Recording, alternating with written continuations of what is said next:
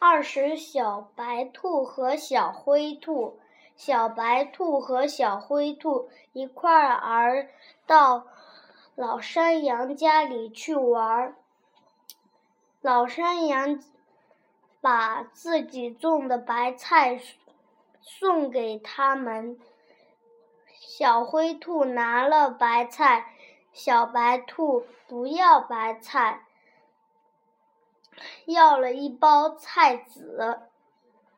小白兔蹦蹦跳跳的回到家里，把土翻松，种下菜籽。过了几天，菜籽发了芽，白菜。长出嫩绿的叶子，它常常给白菜浇水、浇施肥、除草、捉虫，白菜很快的的长大了。小灰兔把老山羊送的白菜运回家。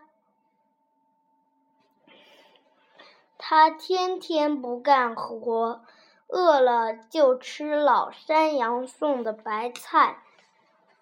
白菜比白菜一天比一天的少少了。过了些日子，白菜就吃光了。小灰兔没吃的了，就又去老山羊家里去要白菜。在路上，他看见小白兔